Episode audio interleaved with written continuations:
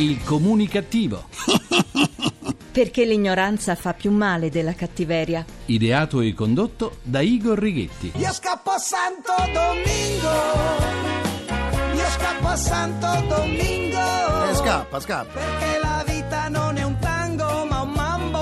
Ecco perché vuole scappare a Santo Domingo. Ah, buona comunicazione Italia comunicativa dal vostro comunicativo di fiducia Igor Righetti. Bentornati alla nostra terapia radiofonica del gruppo Fuori dal Coro numero 2143, dodicesima edizione Siore e pure Siori. Già da un po' di tempo in comunicazione si parla di personalizzazione. Del resto siamo un numero alla posta, al supermercato, in macelleria, all'ospedale, al centro di analisi cliniche per motivi di privacy. Siamo un PIN, un PUC, una password, un codice fiscale, una partita IVA, un numero di tessera elettorale, della carta fedeltà, insomma una targa. Perché la nostra comunicazione sia efficace necessita di personalizzazione. Il marketing quindi vuol far sentire le persone attive, protagoniste, vuole dare la percezione che il cliente possa fare come Zorro, ovvero lasciare un segno.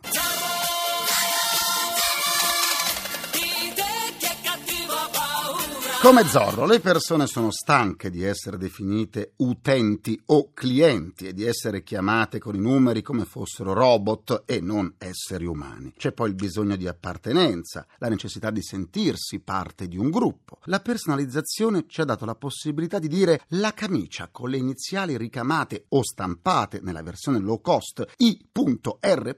è mia. I.R. sono io. Sei grande, grande, grande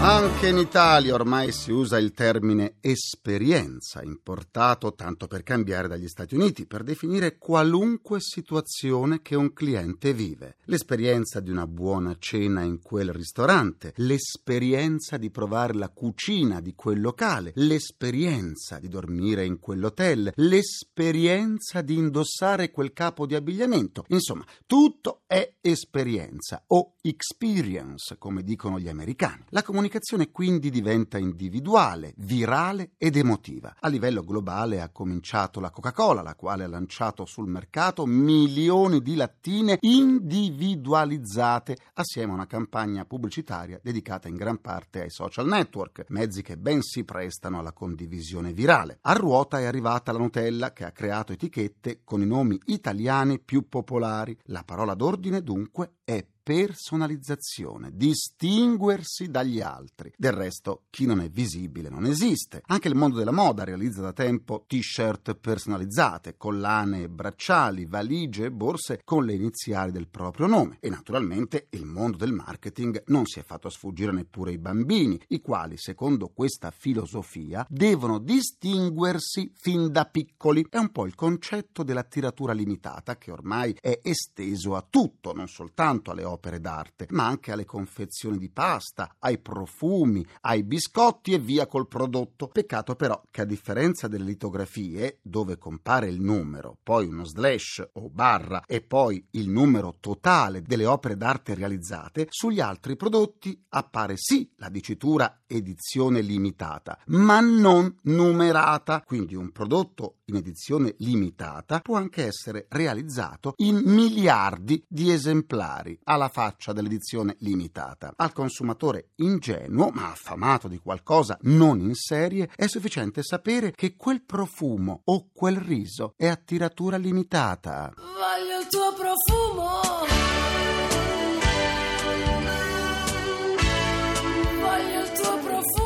Il mio avatar Igor chiede ora la linea per il suo grrrr. GRC, giornale radio comunicativo.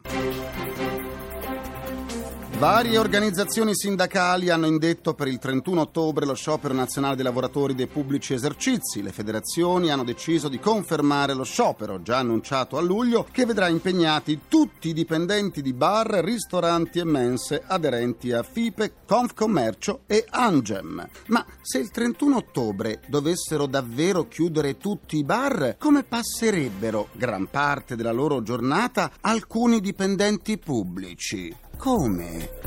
All'Università di Tel Aviv in Israele si è conclusa da pochi giorni una conferenza internazionale di studiosi il cui tema era su come i nostri antenati preistorici, già centinaia di migliaia di anni fa, avessero imparato a riciclare gli oggetti utilizzati nella vita quotidiana. Ma allora, come si fa a continuare ad affermare che i paesi che non riciclano siano rimasti all'età della pietra? Come si fa? Soffermiamoci ora sul Made in Italy. La lista delle imprese gioiello del Made in Italy cedute ad altri paesi è lunghissima e cresce ogni giorno di più. Una fetta d'Italia fatta di conoscenza, arte, tradizioni, genialità parte per lontani lidi e tutto ciò avviene nonostante l'export dei prodotti tessili e abbigliamento non abbia sofferto della crisi. Parola di Claudio Marenzi, neopresidente di Sistema Moda Italia, che ha rilevato come sia per quanto riguarda l'occupazione sia per il contributo positivo positivo che fornisce alla bilancia commerciale del nostro paese, il settore segni dati positivi. Meno ottimista di lui è il vice ministro allo sviluppo economico Carlo Calenda, che parla di export in calo. L'identità di un paese è cultura più industria, ha detto in un suo intervento il vice ministro, che ha anche ricordato come il sistema Moda Italia sia la più grande associazione tessile del mondo occidentale. Lo sprone del vice ministro alle aziende è di esportare in un numero maggiore di quello attuale. Il governo Letta ha raddoppiato il Fondo per la promozione del settore, stanziando circa 10 milioni di euro che saranno investiti anche per andare a cercare direttamente sul territorio le aziende medio-piccole per farle diventare esportatrici. Siamo ancora la seconda forza manifatturiera d'Europa dopo la Germania e molte sono le aziende che rappresentano l'eccellenza nei propri settori, aziende che hanno saputo inserirsi nel mercato globale. Andiamo a parlarne con il nostro ospite. Do la buona comunicazione allo stilista Luca Roda. Buona comunicazione a voi. La tradizione e la creatività possono essere esportate assieme a un marchio? Non penso, la tradizione deve essere sicuramente una cosa made in Italy se facciamo la credità Made in Italy. Devo dire che stiamo attraversando un periodo in cui sarebbe indispensabile mantenere gli asset storici nostri, naturalmente italiani, ben saldi. Se questo paese sta soffrendo una sorta di esproprio nazionale, abbiamo appena visto, ma non solo nella moda. Secondo me tradizione e creatività devono rimanere un patrimonio che nessuno può toglierci, almeno questo, eh, perché si può comprare un'azienda ma non puoi comprare la sua tradizione la sua creatività. Certo sono antichi forse stereotipi, ma hanno contribuito contribuito a noi di vivere anche di rendita in tempi non sospetti. Bisogna mettere in campo il concetto di patria e non più di nazione, perché noi dovremmo diventare più patriottici, perché l'arte e la bellezza che abbiamo in Italia non ce l'ha nessun altro. Il DNA nostro sta che abbiamo un paese che siamo circondati dal bello, da tutta la nostra storia, siamo sempre stati un popolo di creativi, tenaci, che ha saputo anche passare dei momenti brutti e dei momenti belli. La creatività e la tradizione devono rimanere italiane. Poi purtroppo cercano cercano di comprarci marchi a destra e a sinistra, però vedo che anche i francesi quando vogliono fare qualcosa a Parigi, gli stilisti e tutto il circo della moda si è spostato a Parigi, però ci sono tantissimi italiani che lavorano a Parigi, a Londra e a New York. Vuol dire che la creatività e la tradizione è ancora nostra, grazie a Dio. La delocalizzazione della produzione di tante aziende del Made in Italy quali conseguenze può comportare per la nostra esportazione?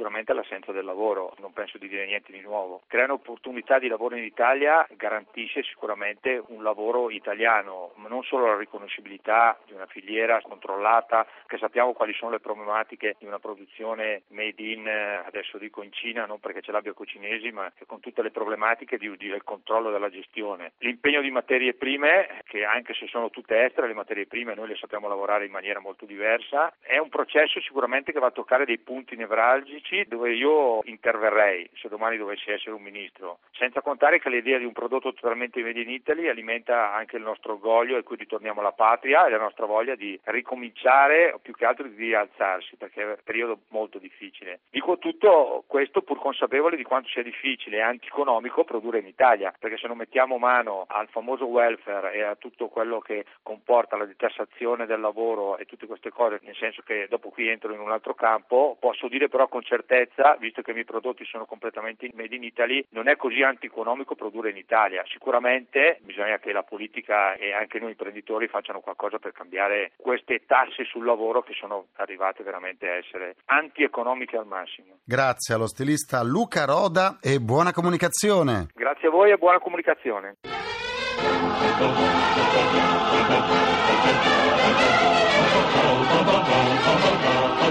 Adesso facciamo un salto nella nostra libreria comunicativa. Dite alle vostre orecchie e ai vostri orecchini se li avete di seguirmi. Volta pagina. I libri più comunicativi del momento. Questa settimana ho letto per voi e per me, perché leggere aumenta le difese immunitarie, Just Me di Roberto Cavalli. Uno dei massimi esponenti del Made in Italy, un grande stilista, Roberto Cavalli, ha dato alle stampe la sua autobiografia. Un libro ricco di immagini, di emozioni e di storia, non soltanto di Cavalli, ma dell'Italia uscita dal secondo dopoguerra. Lo stilista è nato a Firenze nel 1940. Nel 1944 il padre fu fucilato dai tedeschi. Un evento tragico che probabilmente ha acuito la sua sensibilità verso l'arte, il colore, l'amore e la vita. Do la buona comunicazione a Roberto Cavalli. Buona comunicazione, sono felice di essere con voi. Anche noi siamo felici Roberto, la tua autobiografia è lo specchio di un uomo semplice ma geniale che si è saputo affermare in tutto il mondo per il suo stile. Il talento è nato o si può costruire? Tutte e due, eh, perché naturalmente sono nato a Firenze, come ti hai detto, dove ancora vivo e a Firenze si respira arte, la scuola d'arte, ciò che ho scelto è stato veramente, poi me la sono costruito perché la vita bisogna anche costruirsela, ti aiuta, ti aiuta a crescere, ti aiuta a formare. Sei nato in un periodo difficile della storia italiana, hai subito la tragedia della perdita violenta di tuo padre e hai saputo superare i fiaschi scolastici e le insicurezze fonetiche. Da dove ti viene tanta forza? Chi leggerà il mio libro potrà capire che effettivamente la morte di mio padre contribuì molto a cambiare anche il mio carattere perché ero balbuziente, tutto questo mi creò terribili problemi scolastici, per cui mi dedicai all'arte. Poi la mia forza nel crescere è stato il desiderio, il desiderio e l'ambizione, per cui parlo molto d'amore nel mio libro, molto d'amore e di religione. Perché? Perché non credo nelle religioni assolutamente, però credo fortemente in Dio e credo che effettivamente Dio nella mia vita mi ha aiutato molto, è stato un colloquio eh, reciproco che mi ha dato molto spinta. Ho avuto cinque figli, cinque emozioni meravigliose e naturalmente unite a tutte le emozioni che il mio successo. Credo di ringraziare Dio di avermi dato una vita speciale. E chi si aspetta di leggere di moda No, assolutamente no. Parlo molto della mia moda, ma parlo della parte finale dove dico maggiormente quali sono i problemi nel creare una sfilata, quali sono stati i miei incontri con le grandi star, ma questo proprio l'ho scritto per rendere più divertente una vita intensa e talvolta problematica. Roberto, che cosa hai voluto mettere più in risalto nella tua autobiografia? La forza che vorrei dare a tutti i giovani è dire che non perdetevi mai di animo, che solamente da voi viene, dalla grande forza, dai grandi vostri desideri, non demoralizzatevi. Naturalmente in questo momento tutto è decisamente difficile, però vorrei anche dire a tutti i giovani di non stare solo alla finestra a guardare e aspettare. E questo credo che, sì, te parlavi di, della guerra, dei miei inizi, dei miei non successi scolastici, però dopo credo di essermi conquistato con il rispetto, il rispetto che devi avere per gli altri. Forse bisogna anche crearsi dei miti, crearsi delle persone che si ammira, cercare di imitare e tutto questo poi si forma, si forma nella nostra mente e dopo questo ti aiuta, ti aiuta a formarti una vita, naturalmente non guardando e basta. È un libro che ho scritto per me, per poter rivivere scrivendo certi momenti, certi attimi, per poter dare vita a tante fotografie che avevo nella mia mente e poi l'ho scritto proprio per quei giovani che, che devono trovare quella volontà credere in se stessi. È un just me for you, ecco, più che altro. Vi ricordo il titolo del libro Just Me di Roberto Cavalli, edito da Mondadori, a 288 pagine. Buona comunicazione a Roberto Cavalli. Buona comunicazione a tutti voi con un abbraccio enorme. Ciao, grazie.